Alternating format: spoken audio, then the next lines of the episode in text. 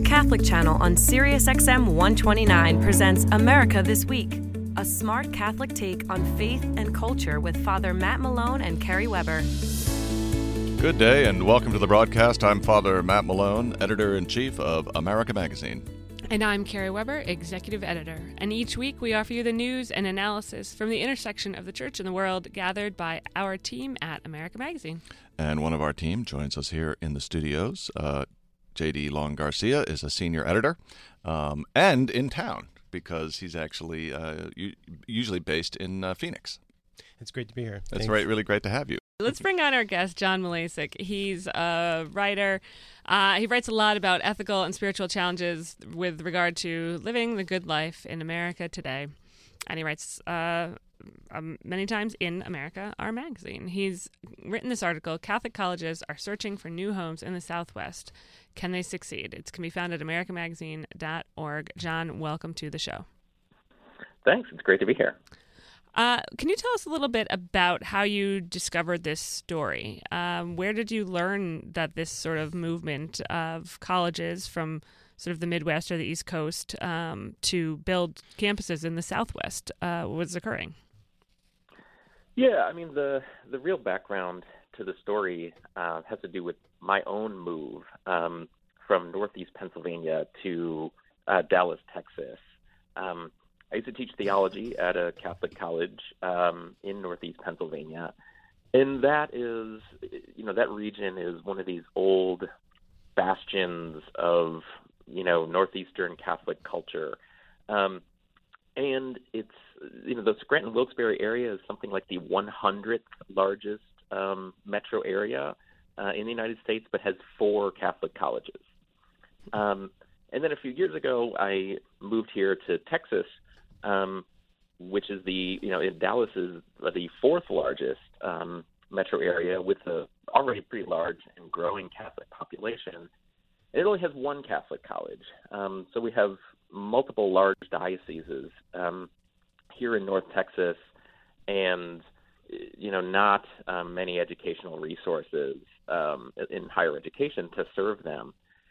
And so I started just thinking about this and looking at um, you know other areas in the Southwest to see you know what what's going on with Catholic higher ed there. Um, and uh, I you know stumbled upon um, the Phoenix area where there are these there there have been multiple attempts by established Catholic universities, mostly in the Midwest, uh, trying to open branch campuses in the greater Phoenix area. I mean, the state of Arizona uh, a decade ago had no Catholic universities at all. Um, and it has a, a growing uh, Catholic population, and um, these universities are uh, Midwestern universities are trying to meet the needs of that population by opening branch campuses. So I sort of poked around and found um, these colleges in in Phoenix, and um, you know, pitched the story to you all, and, uh, and, I, I and here we are. And, and, uh, exactly right.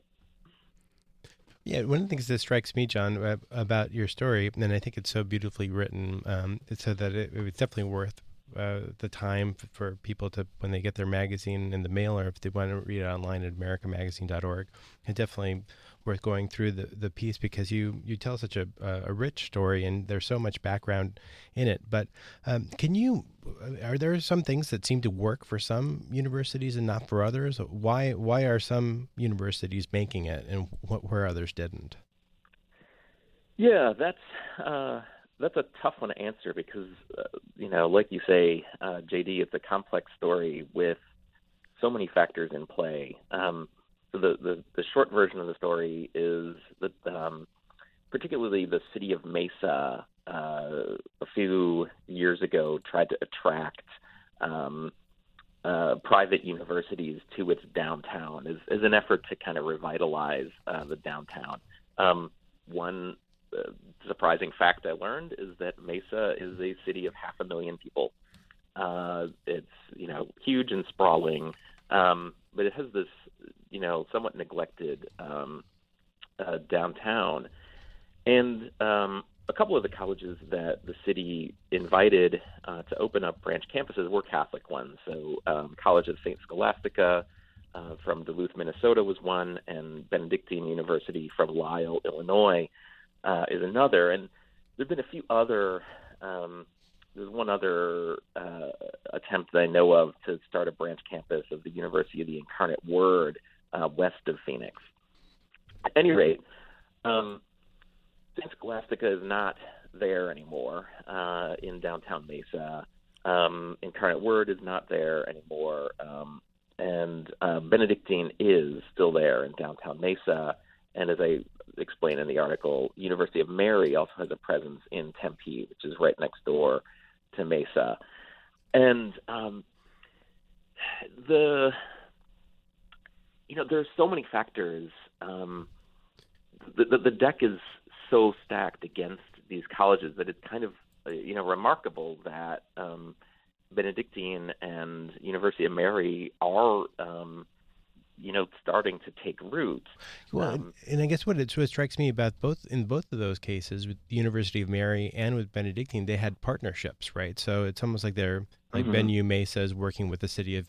Uh, of uh, city of Mesa, and then in the, with the University of Mary, they're working hand in hand with Arizona State University, uh, which right. is enormous. I mean, it's a huge university. So it's um, uh, I don't know if they have a half a million students, but um, but close, right? I know, but um, right. but it seems like you have to, in order for them to really take root, they have to form these partnerships with larger entities, or you know, more powerful, more influential entities. Yeah, absolutely. And you know, the presence of ASU is a uh, you know a, a complex one um, uh, in the the story that I'm trying to tell. Um, Arizona State University, you know, its its main campus is in uh, the city of Tempe, um, right in between Phoenix and Mesa, and it has branches all over the region. Uh, and it's hailed as one of the most innovative universities in the country, and it has a very ambitious president um, uh, named Michael Crow. And um, you know, ASU is expanding so rapidly. I mean, just in the past few years, it's added about 5,000 students in the greater Phoenix area. I think 5,000 students would be a decent sized Catholic college in most parts right. of the country. Right. Um, and ASU kind of adds that, that number of students every few years. Um, and the competition, you know, ASU has, it has huge name recognition. Um, and uh, you know ambitions to you know to have a, a strong presence in Arizona and beyond, um, and just trying to compete with that behemoth is difficult. Um, you know, ASU is now opening a, a branch in Mesa, um, and when I spoke with the, the president of Benedictine University, um, you know, his attitude was, you know, I'm not worried. I do something different. You know, Benedictine does something different than what ASU is doing, and you know, still different niches.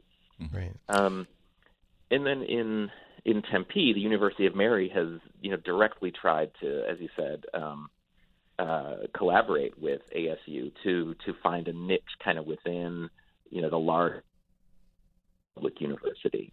Uh, John, one of the things that you mentioned um, before the show uh, we, that we talked about before the break rather was uh, you know the the the fact that a lot of there there's a whole new population here to serve um, to be served by Catholic colleges in the Southwest.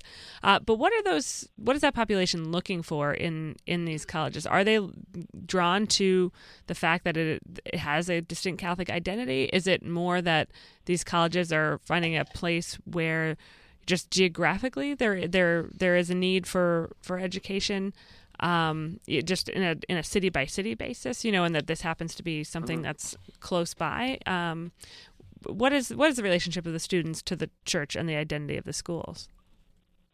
Yeah, I mean, I think that it encompasses all of the things that you mentioned.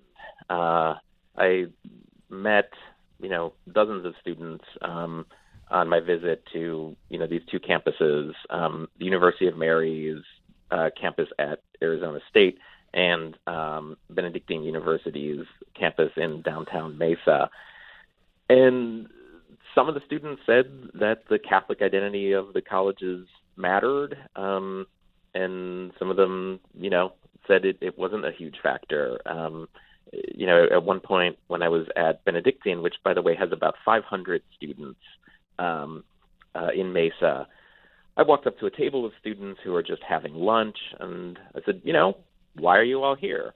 And they said, in unison, sports. Um, they were all student athletes, uh, and sports mattered a lot to them.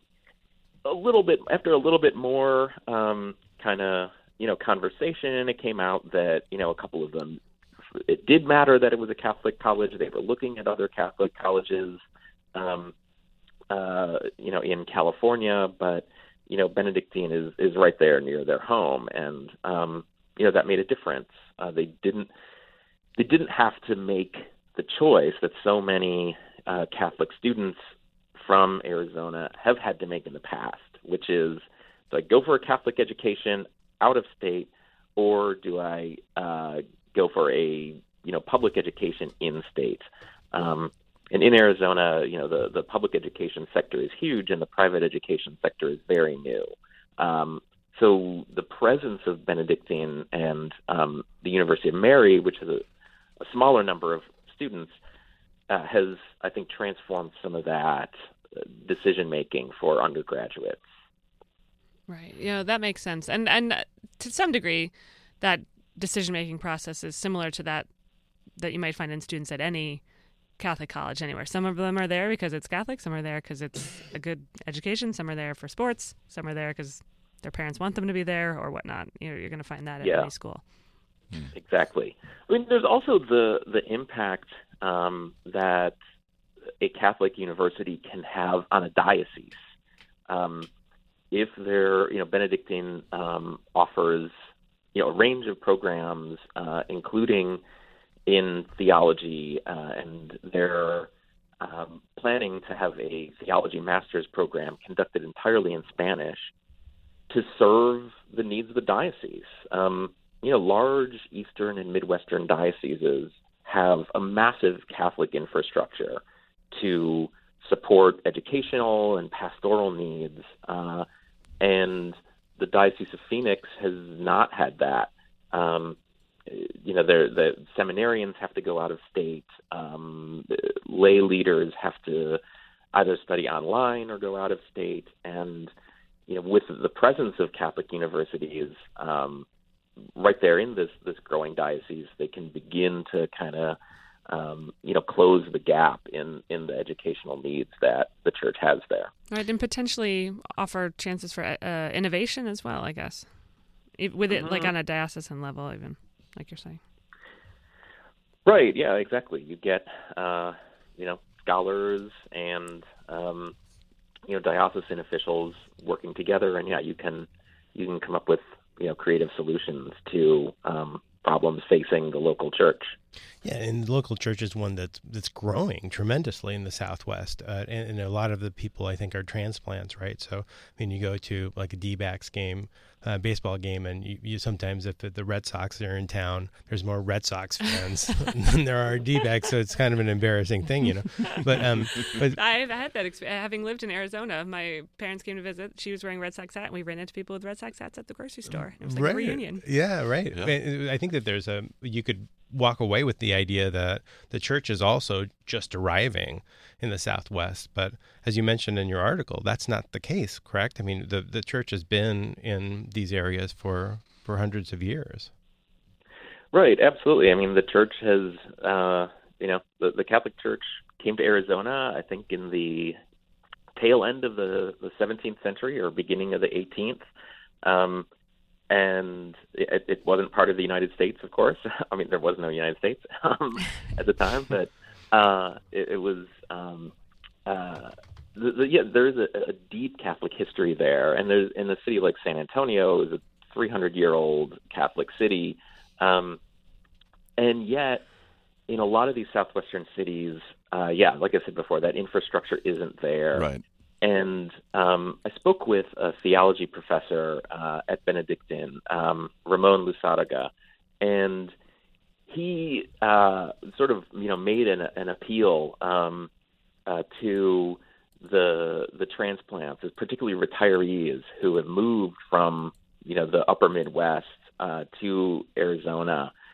Um, to say to them, you know, Catholic um, retirees who are, are a big part of the diocese, that you know they they have this urge to uh, support the church, to you know to give money to institutions, um, uh, Catholic institutions, and he wanted to you know try to convince them to invest their money in the diocese of Phoenix where they live now while their impulse may be to invest it in you know Chicago or Milwaukee or wherever they're from, right? Um, just because the need is, you know, they may be have been formed by those institutions, but the need is so great uh, in the Southwest for Catholic institutions um, to support, you know, this population that, you know, like like you say, I mean, it's um, it, it's it's it's burgeoning, it's arriving, and uh, it, it has the this this need and this enthusiasm that's not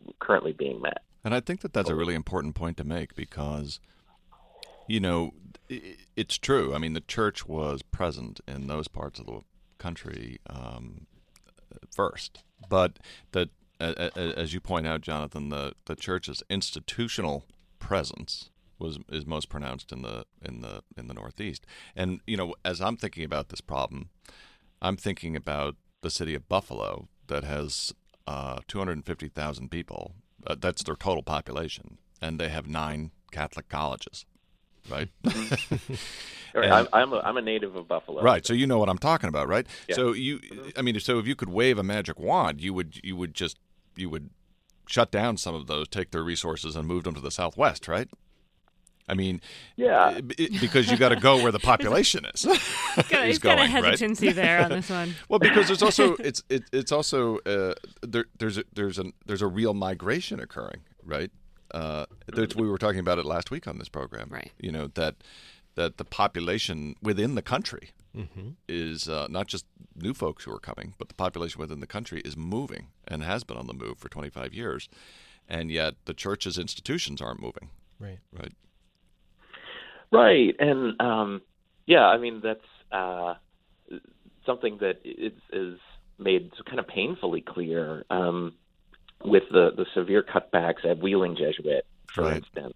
Right. Um, and in the private sector, um, what I see all the time in Texas is new arrivals, um, uh, you know, corporate uh, companies move from uh, you know, whether it's from the Midwest or Northeast or, or often enough uh, from California um, to Texas, and they bring thousands of employees and just kind of set up shop in, uh, you know, in Dallas somewhere.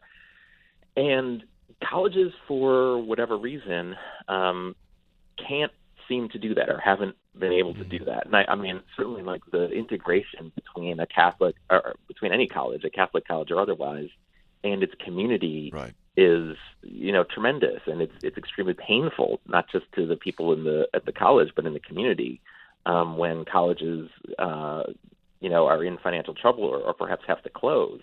Um, but I mean you're absolutely right that there's somehow or another um, you know resources need to be able to move. Um, but you know, it, yeah, who, uh, who could actually? Perhaps without no one actually has the magic wand, right? That's the problem. Right. right. Are these right. new new colleges or the new campuses opening up? Are they financially feasible? The ones that are, you know, sort of have stuck around for a while. Are they looking like this is uh, going to be able to be supported? Yeah, uh, the uh, the leadership at Benedictine's uh, branch campus in Mesa um, assured me that they're very close. That that branch campus is you know very close to being self-sustaining and not no longer having to um, rely on the the main campus for support. The University of Mary campus, um, which currently only has about 17 students, uh, is I, I, believe is still being um, supported by the the main campus. Um, and its president, uh, Monsignor James Shea, said that uh, it would take about 120 students, I think, um, for that camp for the the Arizona campus to be self-sustaining. Now, I mean, just being able to balance the budget is not enough. for a, a university to last um, uh, long into the future. You know, it needs uh, universities need a lot of capital. Um, they need endowments, they need buildings, they need uh, equipment and books and and things like that. Um, that you know goes beyond just balancing your organ, your operational budget. Um, so, you know, from my perspective, like Benedictine seems to be um, doing pretty well, uh, but it, it takes so much, you know, to keep a university going. Um, that you know, I, I doubt that its leadership is is ready to get complacent. Well, the piece is uh, Catholic colleges are searching for new homes in the Southwest. Can they succeed? It's by Jonathan Malesic, whose contributions to America we always welcome. And thank you so much for being on the broadcast today. Yeah, thank you for having me. All right. Uh, that's a fascinating story. So, yeah, absolutely. Uh, the churches is uh, in, institutions are basically where they were when America started ten years, 110 years ago. we need to figure out how to get them to where the people have moved, right? Because you know, as we said last week, people are opening parishes in Texas and yeah. in California, right? Yeah, and, no, uh, exactly. Uh, and you've been to these campuses, right, JD? Yeah, yeah, yeah. yeah. Uh, Benedictine has room to grow, right. so um, the uh, it's a little bit complicated with at ASU, I think, with um, uh, the University of Mary, right. and to see how that plays out. But it's um, well, at least it, it's good news that there's still a demand. Absolutely, right? and it's nice to see innovation in the higher ed sphere in this way. And speaking of news, uh, we just want to make some news of our own by letting our listeners know that. Um, with a bittersweet announcement that on May 22nd, um, this program is going to have its final episode uh, America This Week will come to an end. Uh, it's been a great ride, uh, and we've had a fantastic experience. Um, but just as the church in the United States uh, has to think about how it's allocating its resources, um, you know, we we we also have to think about that in America Media, and and uh, a lot of our audio resources now are going into podcasting, and um, and so we thought it's probably time for a change. Don't worry, you can still talk to me. We, we can, we, I'll, I'll, stop by your office every Wednesday at 1 p.m. and talk to you for one hour. Exactly. I hope you're ready. Get your grilled cheese sandwich. I am going to be ready, and uh, of course, we're going to have a special program on uh, on that day, and uh, especially uh, to take the opportunity to thank the people who have helped us here at Sirius uh, make this possible, and to thank especially the people who have been listening to us uh, throughout these uh, last couple of years. So you have been listening to America This Week on the Catholic Channel, Sirius XM 129. You can find all of the content that we talked about today at americamagazine.org. You can also follow us on Facebook and on Twitter.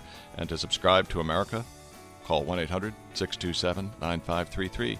That's 1 800 627 9533 for a smart Catholic take on faith and culture. For Kerry Weber and JD Long Garcia, I'm Father Matt Malone. Thank you and good day.